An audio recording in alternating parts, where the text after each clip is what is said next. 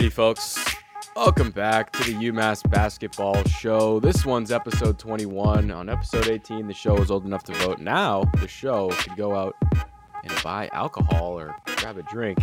Really, growing up is the show here as we continue to crank out the episodes, and have to thank everybody for tuning in. My name is Cam Seibert, joined by my good friends here, Pablo and Nathan. And Pablo, I know I was barely butchering the name last time, so maybe you'll help me out. I was saying it as Quiceno. What is the correct pronunciation? It's, sorry, Quiceno. Quiceno. Yep. All right. So Pablo Quiceno and Nathaniel Strauss here, another familiar face. And we're talking about UMass's loss last night. I mean, 17 days removed from playing against Rhode Island on the road there. They get a huge win on ESPN2, national television. They win 75-63. No Trey Mitchell, no Noah Fernandes for that game, as we all know. Probably the biggest win of the season. One of the biggest in a long time under Coach McCall, a lot of people are saying, just in the way he coached that game. And after that long pause due to the COVID cases on UMass spiking, they get back after it against Richmond last night on the road at Richmond, and they fall 79-65. And there's a lot of ways you can take an angle on this game and look at it. A lot of stuff takes place. Trey Mitchell and Noah Fernandes, after that resting period, were available and ready to go. They did not start in the game. Trey Mitchell plays 22 minutes. Noah Fernandes plays 20. They finished with 9 and 3 points. So it wasn't necessarily the performance you might be hoping for with these guys returning. But we'll turn it to our analysts here to break things down. I mean, was that the reason? Do you look at Trey and Noah as like they needed to have a better game, or was it not necessarily on them because of how good UMass played without them the game prior? And I guess we'll keep things in order. Pablo, why don't you shoot first with some initial reactions?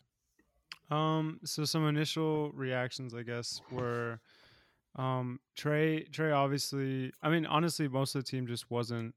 They just didn't look right. They looked sluggish on defense. They didn't look like they're really, really like performing their plays on offense and getting into their sets. But I mean, it was just like a dominant game for Richmond, and that's to be expected. I mean, it's UMass's first game back. 17 days is a long time, I feel like, especially in collegiate basketball. And yeah, I mean, it's just a sluggish performance, and I think UMass will definitely bounce back. I sort of, first of all, Cam, you mentioned that this is episode 21 and that this show is now old enough to drink. And I think that a place where this show could potentially get a drink is at Hot Table Panini, believe it or not. They now serve IPAs. So how about that? This show is presented by Hot Table Panini, located on Route 9 in Hadley, and celebrating its 21st birthday. It might go get a Swiss steak mushroom with a nice cold beverage of the alcoholic variety. So some nice little synergy there between the various elements of the show. But yeah, I thought there was definitely more of a sign. I think there were signs of fatigue, I think, and not physical necessarily, but really mental. And there were a bunch of uncharacteristic turnovers. I mean, UMass committed 13 turnovers. Ronnie DeGray, who has been more consistent, I think, than most players on this team, he had 4 turnovers. And to be fair, Richmond are one of the best teams in the nation at forcing turnovers. They're one of the best defensive teams in the country. I think they're a top 10 defensive team in the steal margin. Jacob Gilyard is the national leader in steals, and he added 4 more to get above 360 in his career, I believe, which is just ridiculous numbers all around. And, I mean, at the end of the day, Richmond are going to be a tournament team. They're going to be somewhere in that 11-12 band come March, most likely. Depending on how they do in their last 2 games. I think they have St. Louis and then maybe St. Joe's. But it was a tough task. I think it was a really tough task because you're coming up against a team that is both very good but also has a very defined play style with the Princeton offense. And there was no room for error, and UMass just didn't really have that kind of energy and precision, I think, that I thought they needed. But in terms of Trey and Noah, I thought they both looked slow, as if they were recovering from an injury, which makes a lot of sense. I mean, Noah in particular looked way off his game. But again, it's totally understandable. Like this, these are two guys who haven't played, who've only had 3 5-on-5 scrimmages or 2 5-on-5 scrimmages, since their last game, and not to mention the injuries. So I think getting them healthy and getting them back into a game rhythm is probably more important than even winning the game at St. Louis, making sure that they're ready for whatever matchup comes UMass's way come tournament time.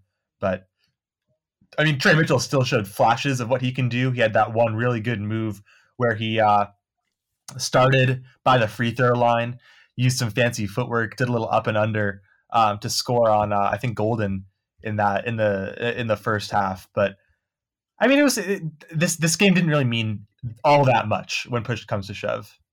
Yeah, it was really, like you say, just a chance for the Minutemen to get back on the floor. And although sure they look sluggish and maybe not at 100%, it's what you'd expect, right? With the long layover and the pause. And Coach McCall said it after the game, he's not trying to make any excuses. And I mean, obviously not doing that, but if there was one, it's the fact that you haven't played in a while. And you mentioned how Trey and Noah aren't looking like they're 100%.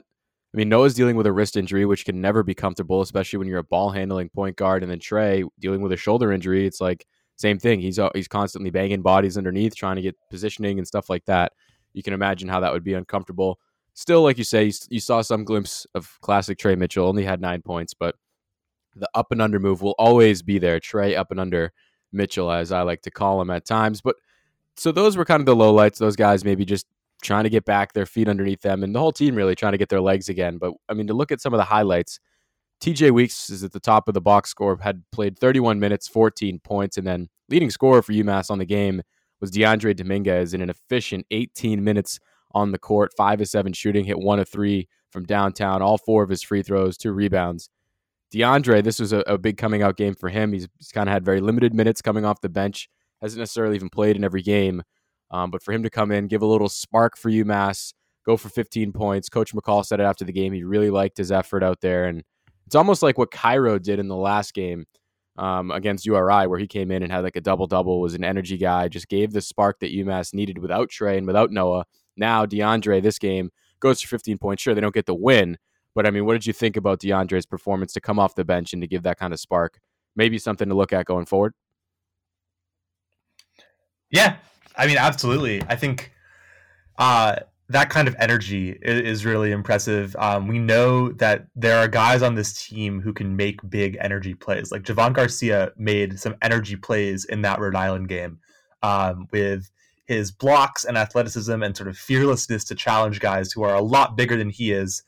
And then DeAndre, he has hit a couple of really big threes over the course of this year, including one in the Rhode Island game. And then last night, I mean, he got rewarded once he got in that game. He played 18 minutes, which is more than he's been averaging all season. He was 5 of 7 from the field. He hit a deep three, like 3 or 4 feet behind the arc. And we know from the videos that his dad posts on Twitter that he's been really working on that three-point stroke ever since, I guess, senior year of high school or prep, rather. And he looks pretty good, and I think that's the kind of guy who he can be. I think there's definitely room for him to mature physically. We saw a couple of times he got really just bodied defensively, like in the post. And he's a tall, skinny guy. Like that's sort of what's going to happen. And I'm sure he's one of the guys who I think the coaching staff is really excited to have over 4 years. And I think that's the big thing that I can take away right now from last night is that, like, even if, you know, maybe Carl Pierre doesn't come back, you lose Mark Gasparini, this team is still incredibly young. One of the youngest in the country, and they were going up with one of the oldest teams in the country and the oldest team in the conference.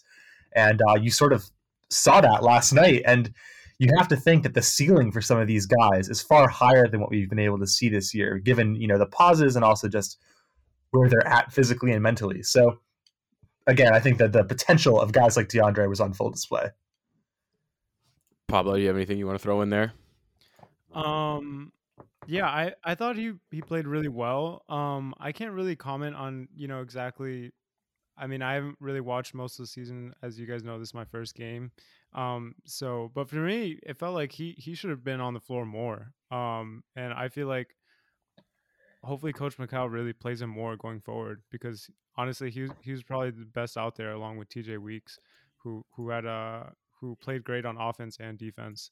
So, and I also thought TJ Weeks should have gone in more chances to really attack the basket, and really just more plays drawn up for him. But yeah, and I definitely agree. I feel like TJ, that's an underappreciated part of his game, his ability to get to the rim and to draw fouls and get to the free throw line. He only went to the line one time last night, but I mean, when his 3-point shot isn't going, he's more than capable of finding his shot near the basket. And something else I kind of wanted to just highlight is that, yeah, I mean, for a comeback game after such a long layover for UMass, Richmond was probably not the opponent you wanted to go against. Just such a sound team offensively with the backdoor cuts and the ball movement, and some of their bigs just being exactly that, like just very down to the floor bigs. They're not stretching the floor by any means, playing underneath, and they kind of just play classic basketball, like you said, Nathan, with the Princeton offense and the ball movement stuff. I just think that was probably not the best opponent to go out and play on your first matchup, especially on somewhat short notice. So the Minutemen do fall 79-65. It was still a pretty good showing, and we'll continue to break it down. But UMass Basketball Show, episode 21, and we're just kind of rolling along here. Today is Wednesday.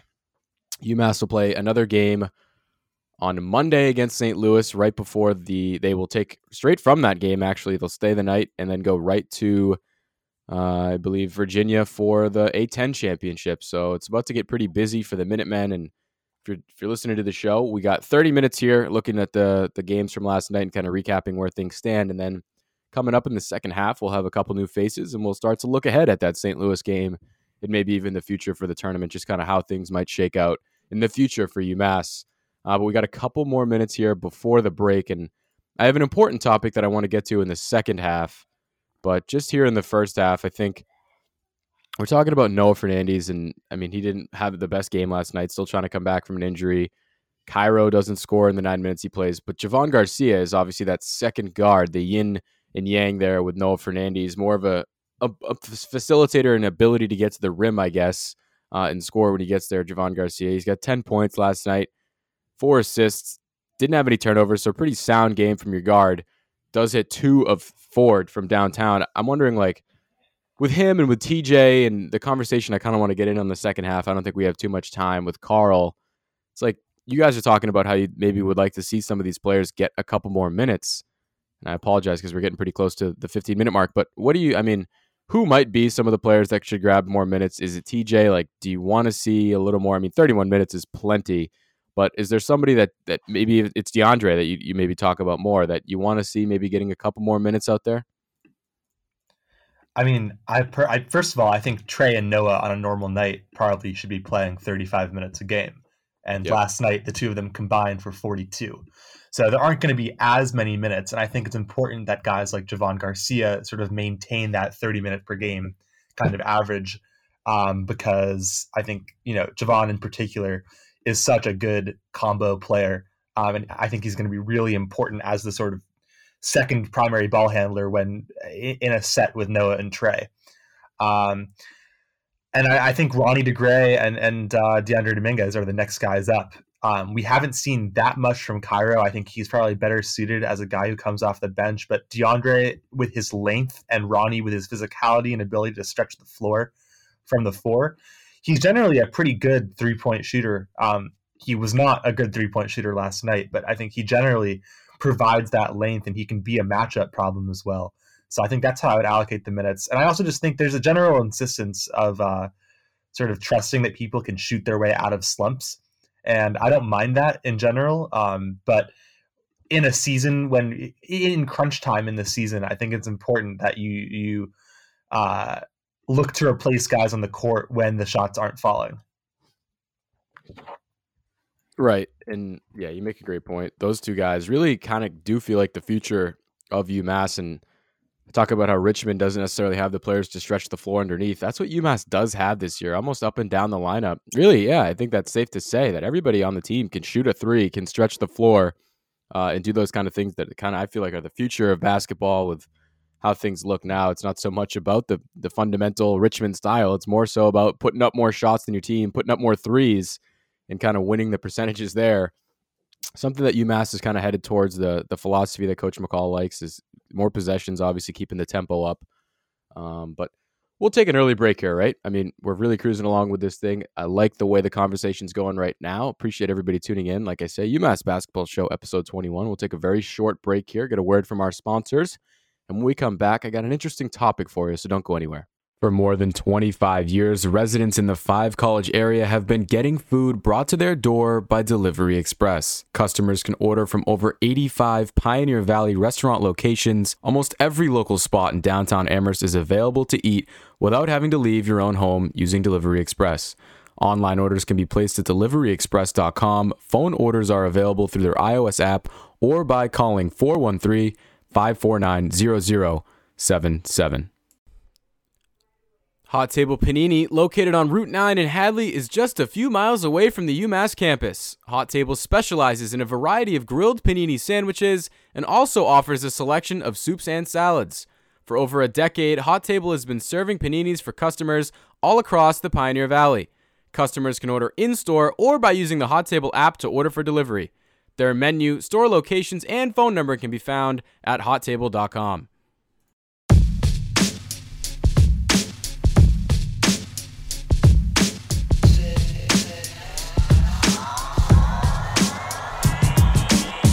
Welcome back, folks, to the UMass Basketball Show, episode 21. Nathan told you about Hot Table in the first half. Well, how about Delivery Express? You just heard about him in that commercial. But don't forget, this program is presented by Delivery Express, and they've been serving the Five College area since 1990, well before I was born. These guys have been around, and customers can order from 85-plus restaurant locations throughout the Pioneer Valley. They have offices in Amherst, Northampton, and Springfield. You can find more information at their website, deliveryexpress.com, or you can give them a ring, 413-549-0077. Really appreciate their support of WMUA and the show. We'll keep things rolling along here. Mentioned it right before that break. An interesting topic I want to get to, and it's an like I say, it's an interesting one. It's tough, right? I mean, Carl Pierre and head coach Matt McCall have been together now since both of their starts. Carl comes in as a freshman. McCall comes in as a coach. Now 4 years down the line, the only two remaining from that start. They're both loyal to each other and that whole thing. But when you look at Carl and sometimes the way he's been playing as of late, last night, 3 of 13, 0 of 6 from downtown, only one turnover, 7 points, 4 rebounds. I think the thing about Carl is, like, even when he's not scoring the ball, like maybe last night, like he's struggling shooting the rock. He is just such a trustable player on both ends of the floor. Like, you know, he's not going to be making major mistakes or poor shot selection. I think on defense, he's fairly solid at most times. And the way he was scoring last night was getting to the rim. I think that's where he's seen a lot of improvement in his game. But the question I kind of want to pose to you guys, and Nathan, maybe you could answer this one first, is, I mean, does something need to change there? Carl, with 37 minutes, led the team and obviously wasn't having the best game. Does something need to change there with Coach McCall? Is that just it? Is it just that Coach McCall is too much loyalty to Carl, which is probably deserved, right? Like, I mean, this guy's been around and he's been doing everything right. He's Mr. UMass. I don't mean to say that he doesn't deserve these minutes, but does something maybe need to get looked at a little closer? And does someone else need to get some opportunities when Carl is struggling like this? Almost TJ, I feel like, is his counterpart, who was having a pretty good game, did play plenty of minutes, but in the past, there's been conversations of that where TJ might be deserving of more minutes. And I don't know, just when Carl is struggling, do you feel like it's better to just leave him out there because of what I was saying, like he's not a big mistake maker and he's pretty solid on both ends, even if he's not scoring? Or does it become time to maybe give somebody else a chance to get in there and try to make something happen? Yeah, I mean, I think, first of all, Carl started the game really, really well. He had that dunk in like the first 3 or 4 minutes, and that was very sort of uncharacteristic. Like, I don't think of him as the kind of guy who gets to the rim with all that much consistency. And I think he also is one of the guys who really competes on the defensive end, right? And I think all of this comes back to the fact that UMass is such a young team. He's one of two guys who's a senior or a grad student this year, and you know, he is the captain, and so I think it's pretty fair for him to be getting a lot of those minutes in the late game. What I will say is, when he's having a night that's so clearly off from a shooting perspective, you know, 3 of 13 from the field, 0 of 6 from behind the arc, I think it's fair for a coach to say, look, we'll keep you out there, but, you know, these probably aren't your shots to take. And you look at TJ, it looked like he was really finding his stroke last night. You know, he was hitting some pull-up threes. sort of a la freshman year TJ. And even though that cooled off a little bit in the second half, I think I would have preferred to see him. I think it's more a question of shot selection than it is, you know, being on the court, right. Especially with Noah, being on Noah and Trey really being pretty limited in their minutes. Yeah, it's a tricky thing because I really like Carl. He's just a respectable guy. He does everything right, everything by the book. He's the captain of this team for 2 years now. He's got his name in the record books. Like, he is really Mr. UMass. He embodies that altogether. So it's difficult to want to see him have a tough night and be like, well, does that mean maybe he should shoot less? I guess is kind of how you're seeing it. And Pablo, do you have anything you want to throw in there on Carl and whether or not there might be needing to change some things there with his minutes? Or I don't even know. It's such a, I hate even bringing it up as a conversation, but do you have anything you wanted to throw in there, Pablo? Yeah.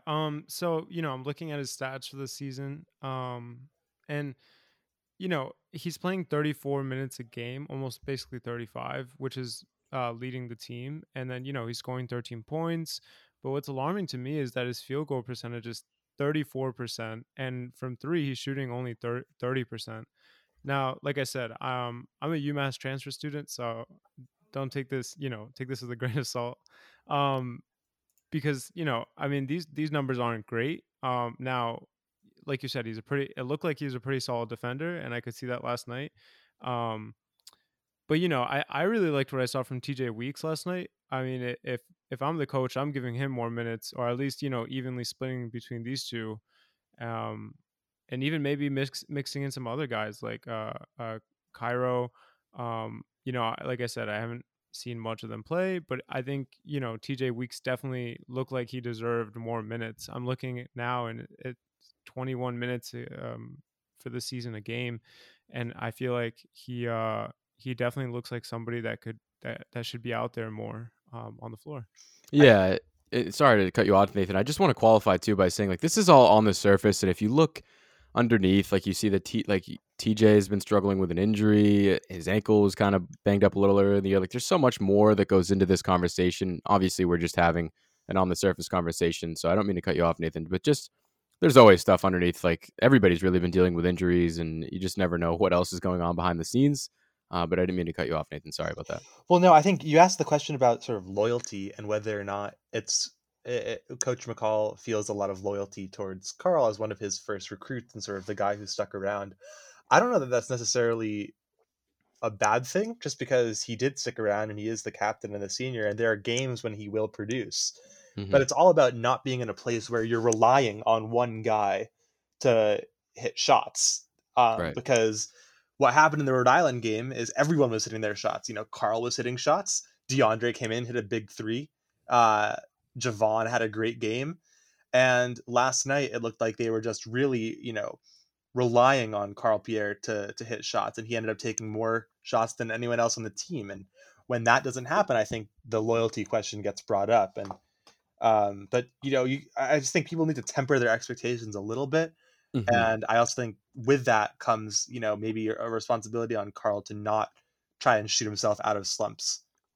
Yeah, I think you're absolutely right. And I like the way you kind of phrased it. If there is a slump going on and he's struggling on any given night, maybe you don't have to take him out of the game. You don't have to limit his minutes. But like you said, just work the offense through somebody else. And I think it's usually working through Trey Mitchell. And we obviously talked about it a little bit, but Trey Mitchell had an off night last night. So that puts the onus on someone else. And it's probably going to be your captain, your guy who's got the most experience. And like you said, too, he started the game pretty well. Late into the shot clock, was forced to put up some shots that he was making at the start of the game and just kind of started to slump ever since. So I don't know. It's an interesting conversation with Carl, and I agree. I mean, like I said, nothing but respect for the guy. He's just done everything by the book. He's a leader by example, I think, which always is something you can respect out of anybody. So I want to see him succeed. Don't get me wrong. Like, I want this guy to score every time he shoots. It's just a matter of, I mean, you got to start to question it at times, but it wasn't all on him last night. It was a team thing, and I think it's what we were talking about. The legs just weren't there for UMass. You got to understand, too, they only practiced, I think, twice before this game in 5-on-5. Like, one practice on Friday, didn't practice Saturday. They traveled. Like, I think they only practiced 2 or 3 times as a team before this game, and, I mean, that's just not a whole lot of time to prepare. There's been 5 instances, I think 5 games, where they've had a week of a break in between throughout this season. So that's just, like, ridiculous stuff that doesn't happen any other year. So there's just, like I say, we're talking about stuff on the surface, but underneath it, there's so much more going on, so much more adversity that these guys are dealing with. It's much more than just whether or not a player should get more minutes and stuff. There's more that goes into it, but I think it's been a great show. I like that conversation. I like the way you guys looked at it. Nathan, really like what you're saying about maybe not necessarily cut the minutes, just look to score through somebody else on the offense. But the one other thing we wanted to talk about here, and it's definitely another interesting conversation. You look at the starting lineup from last night, and probably had a lot to do with the injuries for Trey Mitchell and Noah Fernandes and the way that the team played without them in the game prior against URI. They don't start, though. Trey Mitchell, for the first time in his career, came off the bench. I'm wondering, the starting lineup has changed quite a bit throughout the year. The one that was pretty set in stone was Noah, Trey, Dibaji, Carl, and Ronnie for a good little bit there, and that one was working out. Now we've seen it change a few times.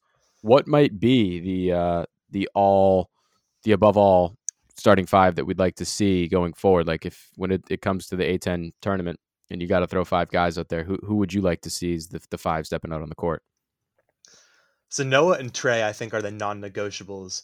I would probably go Noah, Trey, Javon, Ronnie, and one of TJ or DeAndre at this point.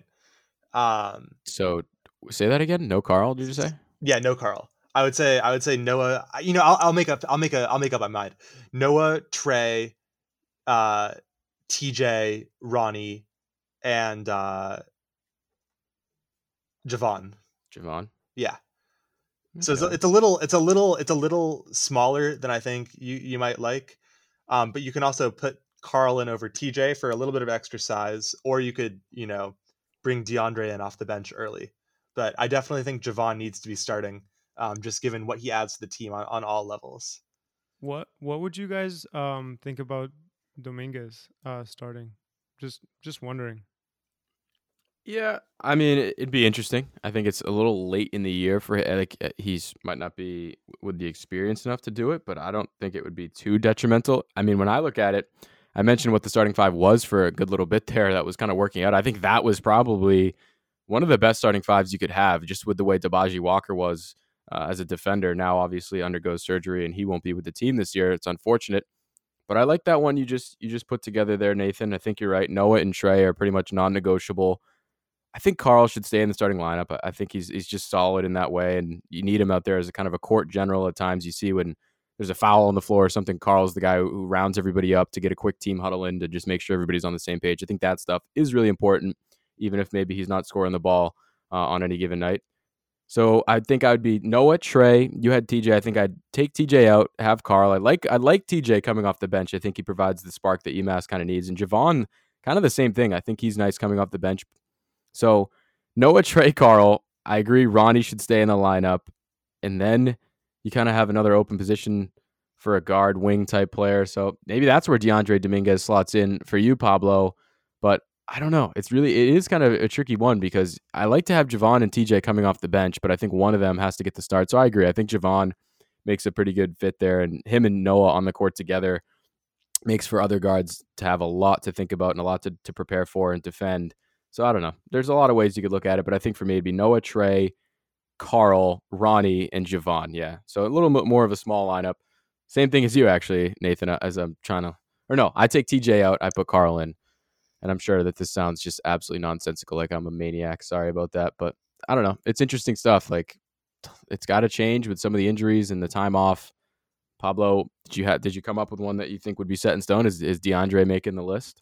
I think DeAndre maybe, but that's maybe you start him against a certain team that it makes sense against, because since he's a skinnier build, let's say, with a lot of length, maybe it could work against some teams. But I think I would go with Nathaniel's starting five. I would definitely have TJ in there over Carl, but that's just based off of my experience of watching one game. So yeah, we'll see how that opinion changes later on.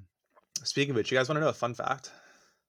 I love fun facts. You know, my name is not actually Nathaniel. It's just Nathan. Yeah. I was gonna say I put your name in the group thing as Nathaniel. I love how Pablo just read it like that. No, I know. So your name's not even Nathaniel. No, it's not Nathaniel. It's just Nathan. It's so funny because like Jay Burnham will just call me Strauss, which is what I went by for like most of high school too. So it's very funny to see how people give me nicknames because I feel like Cam, you're just so easy. Like we just call you Cam or like Seibert.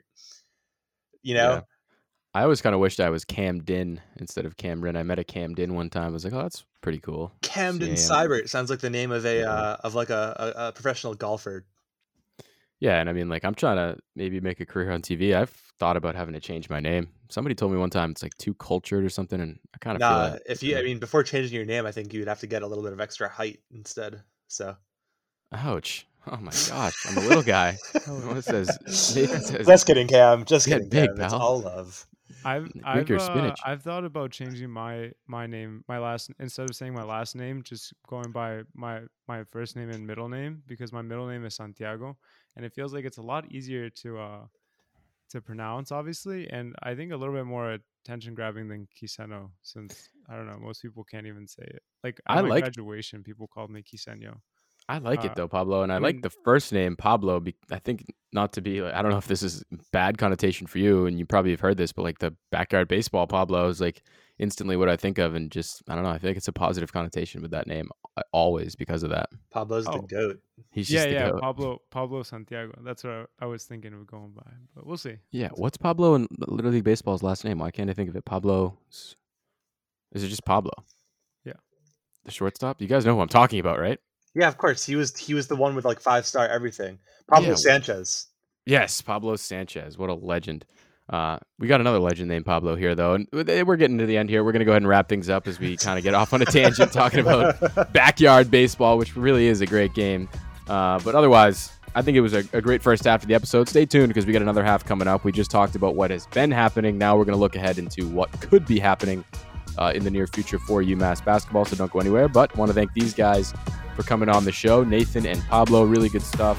Like I say, stick around for the second half, and we'll be right back after a little break here.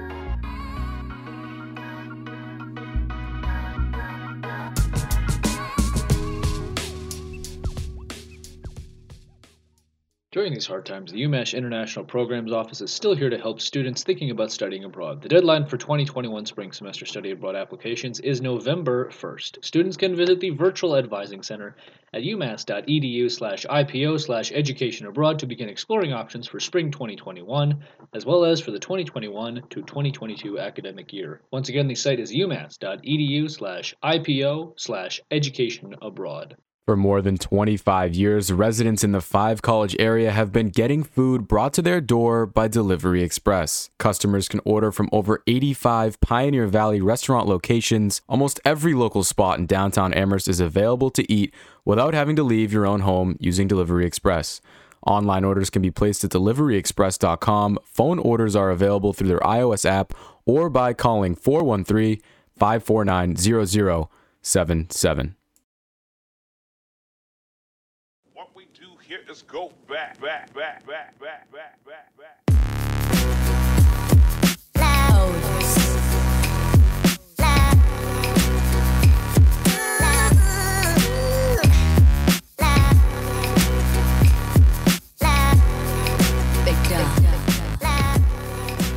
folks, welcome back. UMass Basketball Show, episode 21. We're in the second half here, and we're changing up the roster a little bit. Still your host here, Cam Seibert. Got my good friends Kyle Miller and Joey Aliberti joining the show, and talked about kind of the past in that last part. We're going to look now towards the future somewhat here, but first things first, how's everybody doing? What's going on? I mean, the campus, where did it go from elevated back to high? So, I don't know. What's been going on? Joe, I know you're at home. How's the home life treating you? So I feel like it's better than being on campus just because I have some sort of freedom that I don't have to stay in like one dorm room and be confined to that for forever. Certainly. But, unless you're obviously off campus, but it's obviously not ideal because it's not like I'm really doing anything anyway. I'm just kind of going out to like get food or something and then coming back and then seeing like one friend and then coming back. So it's boring to say the least, but I don't know. I'm managing just like everyone else is. Totally feel that. Kyle, you're at home as well, right? I'm actually recording from home right now, but I am off campus in general. But okay, yeah, it's definitely still a little boring, but there's hope now that the restrictions have lifted. I kind of see the light at the end of the tunnel. Just to hope. Let's hope everyone's safe, wear their masks, social distancing. Absolutely, right? Got to be wearing the mask, got to be social distancing. I think oftentimes people don't really appreciate the 6-foot rule. I don't know, some people don't follow that, but we'll get back to the basketball talk here on the show. And like I say, we're looking ahead towards the future a little bit. I think before we kind of do that, I want to get your guys' takes from last night and, like I say, kind of frame it towards what needs to maybe change for UMass looking forward. Obviously, talked about it in the first half. They take that loss to Richmond last night, 79-65. And I really think a lot of it had to do with UMass just being rusty and having a break leading into this. They didn't have a lot of time to prepare and get practice and get their feet under them.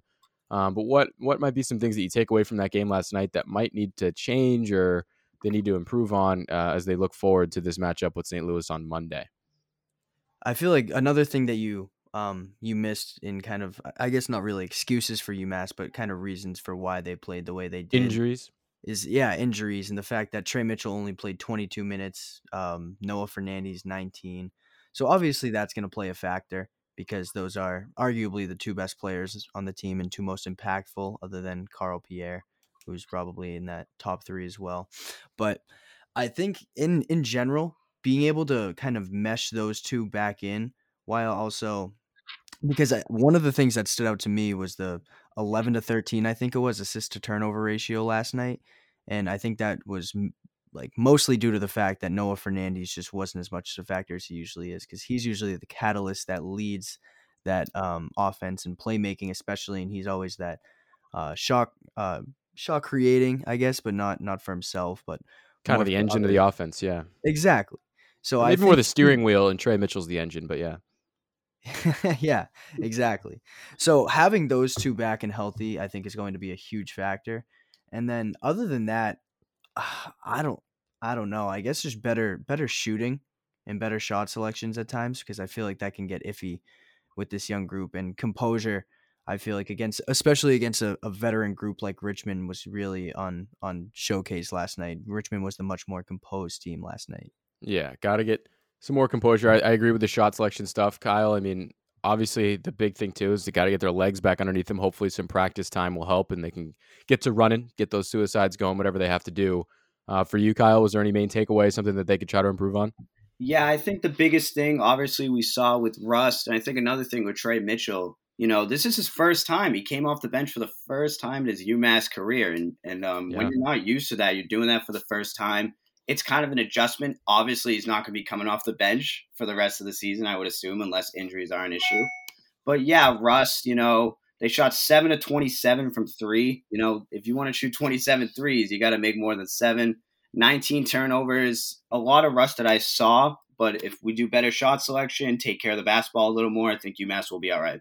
Yeah, just tighten things up a little bit. And that's that game. We'll leave that one in the past. I'm sure UMass will be doing the same thing. Trying to prepare now for... really one of the more touted matchups all year long. And this is the third time it's been on the schedule, but it'll be the first time it actually gets played.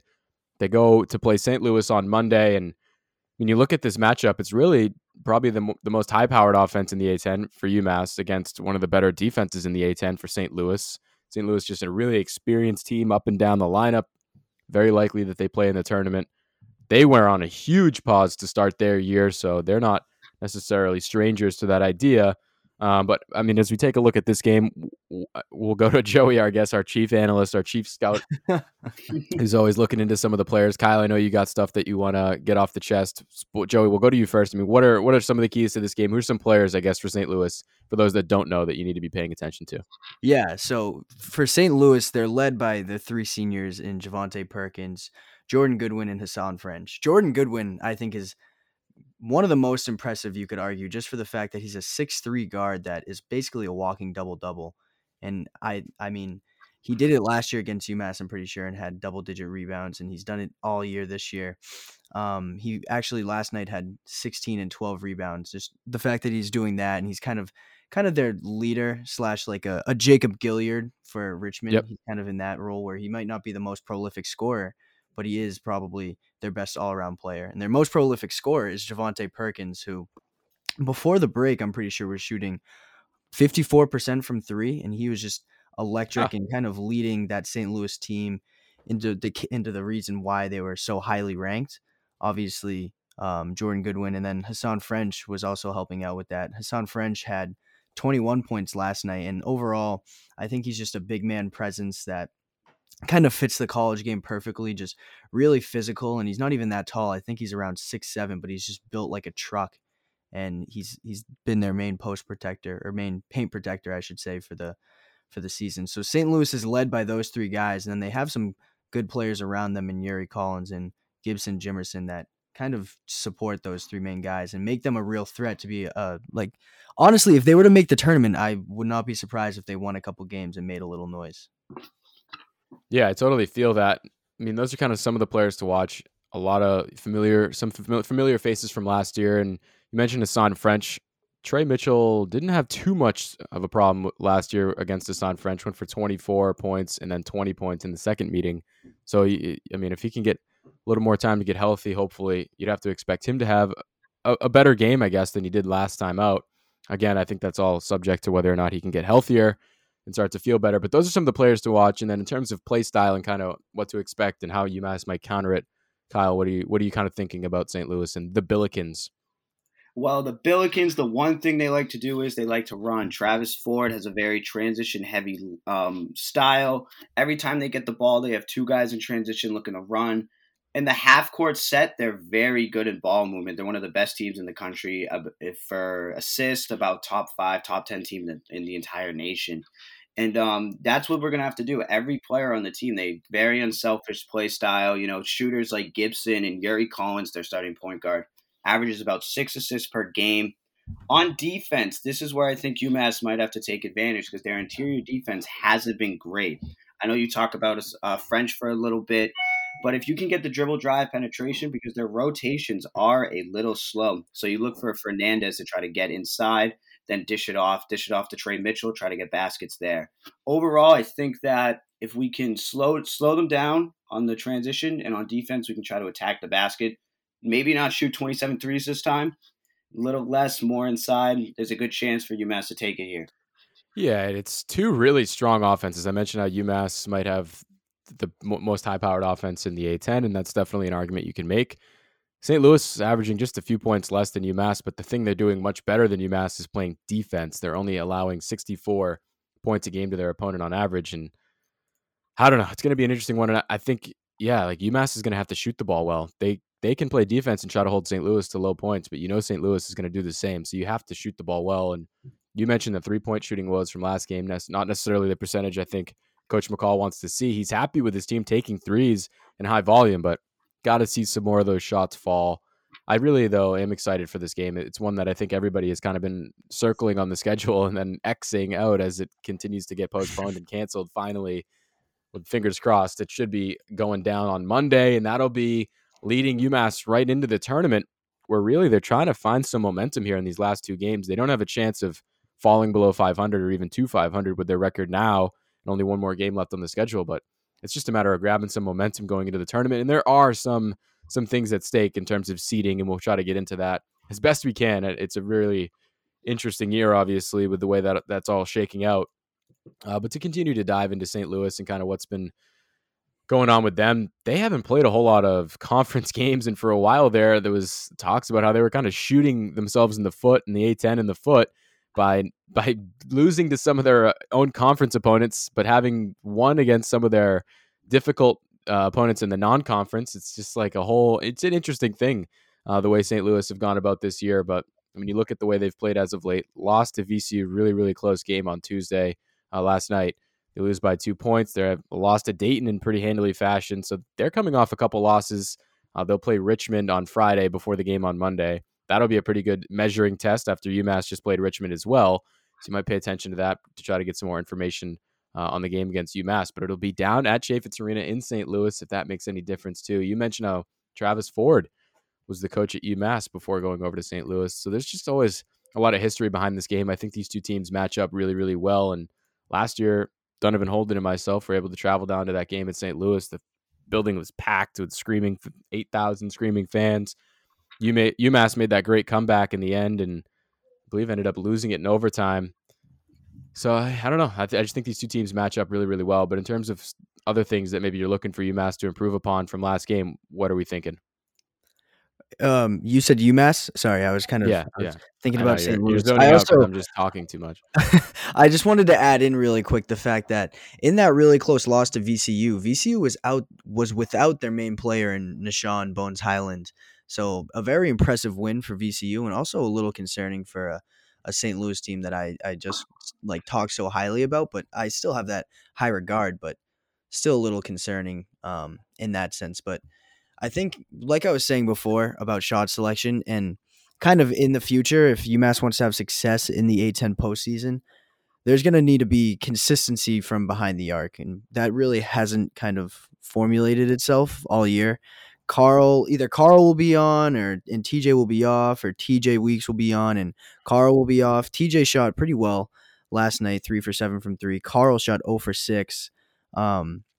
But something that really intrigued me from last night was the emergence of DeAndre Dominguez, because he was a guy that was recruited here, like known to be a stretch four or stretch big and kind of high energy type of guy. If he can find himself a little bit of a role late in the season and just add even more depth to UMass, that could be a very interesting piece and just in terms of shooting off the bench. And I'm really intrigued to see how well UMass shoots from behind the arc, because I feel like that will have to do a lot in terms of how successful they are in the postseason. I agree. I mean, you saw last night, DeAndre kind of had a coming out game where he goes for 15 points on only 18 minutes. And it's almost like, I don't know. He can stretch the floor, I think, in better ways than some.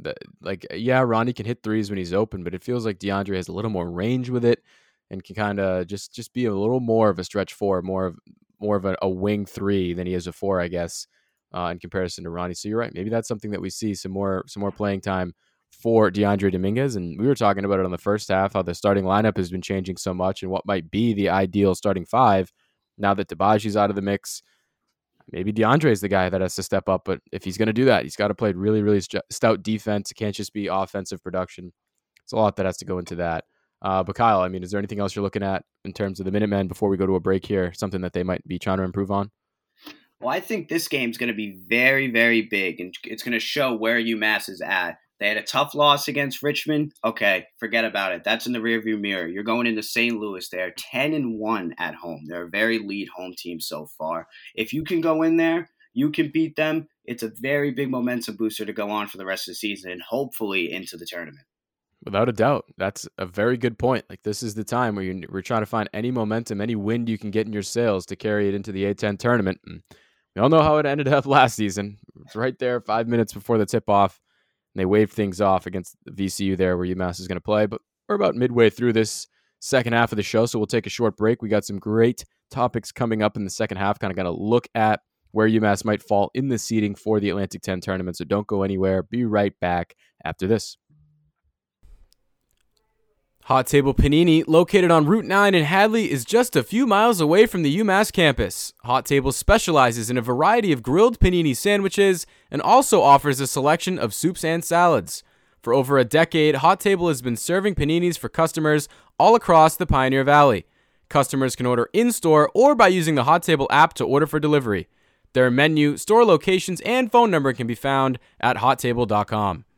During these hard times, the UMass International Programs Office is still here to help students thinking about studying abroad. The deadline for 2021 spring semester study abroad applications is November 1st. Students can visit the Virtual Advising Center at umass.edu/IPO/educationabroad to begin exploring options for spring 2021, as well as for the 2021 to 2022 academic year. Once again, the site is umass.edu/IPO/educationabroad.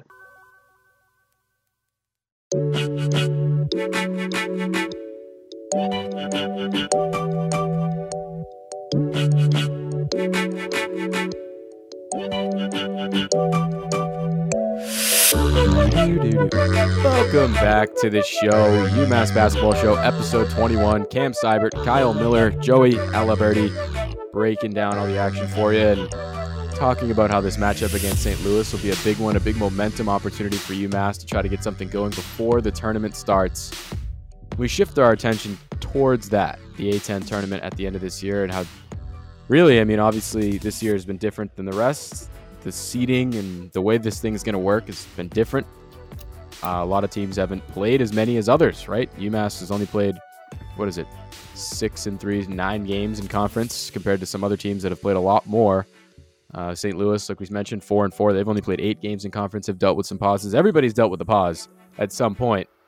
And I'm going to reference Michael Bergman here. Got to shout out Michael Bergman. He's doing a good job on Twitter. I would be struggling to figure out how a lot of the seedings are going to work out.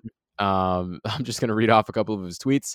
So even if UMass loses to St. Louis next Monday, they could still get a double bye if these three following things happen. Michael tweets, St. Bonaventure has to beat Davidson. Richmond has to beat St. Louis. Two things that could absolutely happen. VCU would have to beat Davidson. Another thing that really could happen. So even if UMass gets this loss against St. Louis on Monday, there's still a pretty viable possibility that they could still get a double bye, which I think is very interesting. And then if they were able to beat St. Louis, it actually, interestingly enough, makes for more complications. Now, all of a sudden, if they do beat St. Louis on Monday, St. Bonaventure would have to beat Davidson, or VCU would have to beat Davidson, or St. Louis would have to beat Richmond, or St. Joe's would have to beat Richmond, or St. Bonaventure loses 2 of 3, Davidson, George Washington, and Dayton will be the last 3 opponents. So there's a lot of stuff that could happen here. But I think the main takeaway is, even if UMass loses this game on Monday, there's still somewhat of a possibility they get the double bye that I believe they got last year for the first time in a while, or at least the single bye. So I don't know. It's for me, it's like a lot to follow, I think, with all this stuff for any season, not to mention COVID thrown into the mix and cancellations and postponements. I can't imagine what the league is dealing with and trying to set this whole thing up. But what are some of your takeaways from that? How important do you think it is that UMass maybe gets a bye or gets a better seeding? Like, does that matter? Or I don't know. I almost feel like at times too, if you don't have a whole lot of momentum going into the thing, playing in the first round, getting a win can be kind of helpful in a way where now you can start a little run towards the end of it and try to pull something out. But what are your thoughts about how things might shake up at the end of the year before the tournament? Yeah, Cam, I'm kind of with what you said in the second part of that, especially for UMass coming off of this another long break. I honestly think it would be helpful if they didn't get the double bye, just in the sense that they can get some games under their belt. But at the same time, if they do get more games, that gives them more of an opportunity to lose. So it really, the A10 double-edged sword. Yeah, the A10 is so volatile right now that I honestly think there's probably like 8 teams that could potentially win this, just because so much weird stuff has happened. Like LaSalle beat St. Louis, Fordham beat Dayton earlier in the year, and it's just everything's a mess. So I really think this could go in so many directions. Everyone is banking on a VCU, St. Bonaventure, Richmond, or St. Louis to kind of win it all, but right. Davidson and Dayton are very good teams. I would say those two are kind of in the second tier. UMass and Duquesne would probably be in that third tier. UMass could really light things up, though, if they kind of did what I was saying earlier. Trey Mitchell gets his rhythm back after coming back from injury. Say Carl and TJ are shooting really well from beyond the arc, and then Noah kind of gets back into his point guard role. They could make some real noise, but that's also asking for a lot at this time. So it is, but like, bank on it. I don't know. I think it's so easy to agree with that, though, Joe. There's so much offensive firepower that they can tap into. It's just a matter of getting things to click on at the right time altogether. But Kyle, I'd love to hear what you think. I mean, does UMass want to get a bye? Do they want to maybe play some games early in the tournament to try to get their feet back under them after some of these pauses? What are some of your thoughts, I guess, in the best way UMass could be set up for the tourney? This is the beauty of college basketball, boys. Anything can happen. Any team can win it. If you're UMass right now, I think health is your biggest priority. You want to make sure Trey Mitchell is 100%. You want to make sure Noah Fernandes is 100%. And if those guys aren't 100% right now, I think you do want to get that double bye. But if not, there's been so many pauses so far this season for UMass, so stop and start. And it shows with Richmond. You know, they were very rusty in that game. And I would hate for that. They get the double bye, and then into that first game, they show that same amount of rust. So I think that it's going to be very interesting. Let's hope. Let's hope that if they can get the double bye, great. But if they don't, it's not the end of the world. Yeah, and to go back on the point you were, I like that take, Kyle. But to go back on Joey, what you were saying too, it's like going into this year, the big conversation piece around the A10 was just how improved and how talented a lot of these teams are in the Atlantic 10 conference this year. Like, it's really becoming more of a powerhouse conference for basketball. And you mentioned some of those names of the teams, but you can go up and down the list in this conference, and pretty much a lot of the teams have a chance at making a run at this thing. UMass falls into like second or maybe even borderline third tier of teams. That's ridiculous for what we know, what this team is capable of. But you mentioned some of those names at the top, and it really is a 50-50 coin flip, it feels like, for a lot of these matchups. And I'd love to get some predictions, I guess, ahead of the tournament. And by the way, the tournament will be on March 3rd through the 6th. It's at the Siegel Center in Virginia at VCU. Not that you could go or be there in person, but in case you're wondering about when you might want to watch it. But still, so for predictions on who might come out at the top of this thing, I mean, if I was to lead it off, I don't even know what I would say. It's difficult. I think VCU being 10-3, I don't know if that's even that vindicative of how good of a team they are. I agree. Like, Nah'Shon Bones Hyland can be a spark plug on any given night. Like, if you have him hot, it's pretty much all you need if you're VCU. Then you got St. Bonaventure, who's so much more well-rounded. They have players in the inside and on the outside. They can get it done in a lot of different ways. Richmond, we got to see last night how methodical they can be and how kind of old-fashioned their offense and their play style can be, just winning with the fundamentals and the bigs down low. Davidson is a team that can light it up from downtown. They have scorers up and down the lineup, really stretch the floor well. UMass, similar to identity. Dayton obviously has a ton of experience, and Jalen Crutcher leading the charge. Duquesne, you mentioned St. Louis, tons of experience, like up and down the list. Rhode Island, even down there at 7-9, you just never know if they could come alive and make a run at this thing. So I'm going to pose the question to you guys. Oh yeah, and let me make my pick. I honestly think St. Bonaventure has a really good chance at this thing. If I was to put my money down, I'd probably throw it on the Bonnies just because of how well-rounded they are as a team. I think they can kind of get things done in a lot of different ways. But I mean, I know it's not easy. What would you guys kind of be looking at as a team to come out on top of the A10 championship? You can go first, Kyle. Right. Putting me in the tough spot. All right. Joey's like, I may never go. Right? Last boss. Right now, I like VCU a lot. They're hard-nosed game. They could score a lot. I like Dayton a lot. They killed St. Louis. They I think led the whole game. You know, UMass has a chance. St. Louis has a chance. There's just so many teams that if you go on a good run, they can take it all the way. And if they can, I think the team that can get the hot hand is the team that's going to win this championship. Yeah, I got it. Hold on. I'm sorry to do it to you, Kyle, but I need a name. I need a team here. One team. I'm gonna go with VCU. That's pull it out of a hat. All right, there you go. VCU, the high-powered offense. I like that pick. I love watching Bones Hyland play. I mean, he is probably one of the most entertaining guys to watch. Just the way he scores the ball. He's like Steph Curry range threes and that whole thing. He can drive. He can do it all. He was fun to watch him explode onto the seat as a freshman last year. But Joe, we'll toss it over to you for this impossible decision. Yeah, Bones Hyland is a very special talent. And I do agree with Kyle. I think it's probably just going to be like Duquesne or something once we all make our picks. Obviously, that's not my pick, but like it's just such a weird year for the A10. Everyone's beating everyone, and it's very odd. But I'd say Richmond, just for the fact that they do have like 4 of their 5 starters being seniors, and then Tyler Burton's a really good wing. And then their bench isn't anything prolific, but it's okay, and I think the starting 5 can really carry them through their tournament because that starting 5 is just so well-rounded, especially if Blake Francis, who dropped 17 points in the first half, can just get going from 3. You have Jacob Gilyard, who's good for 3 steals a night at the least. And then you have Nathan Kao and Grant Golden, who just kind of dominate down low. Grant Golden making Mark Gasparini look pretty silly last night, and then Nathan Kao kind of did his thing against Trey Mitchell and then the other big. So I think Richmond would be my pick. They were my pick at the beginning of the year too, just because of how experienced they are and how they were last year. So I guess I'd say Richmond. Trying to stay consistent with the pick from earlier in the year. I respect that. I respect the pick in general, Joe. I think they just to kind of have their identity in place. They know what to expect out of themselves when they go out on the court. I think to draw it back to UMass, it's somewhat of a fear I have when I hear you talking about Richmond as your pick. It's like this game against St. Louis is really, really important. I know Trey Mitchell and might not be as healthy as he wants to be, but like if you want to make a run at this thing, we all know it. Like, let's push the BS to the side. Like, Trey Mitchell really has to step up, right? Like, he's got to be the guy for UMass. We know that's when they're at their best.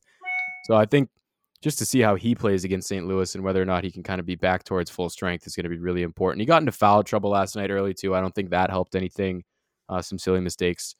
So just really, I hopefully they can get some practice underneath their belt this week and be ready to go for that St. Louis game, try to grab some momentum like we're talking about and bring it into the tourney. Because like we're saying, anybody can win it, really. Anybody can win it. And I truly believe UMass is in that same category. They have the offense to get it done. And if everybody's kind of clicking at the same time, think about it. Like you said, Carl and TJ, you're right. It seems like when one guy's playing good, the other isn't. If both of them could be playing well, if you got Trey Mitchell doing stuff down low, you got Noah chipping in, like...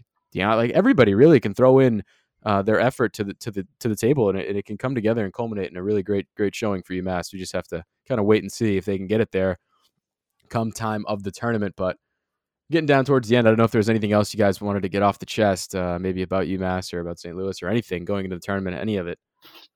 Before we start to wrap things up, was there anything anybody had to say? Get it off your chest now. As you said with Trey Mitchell, I just wanted hammer that point down. This team is going to go as far as Trey Mitchell takes them.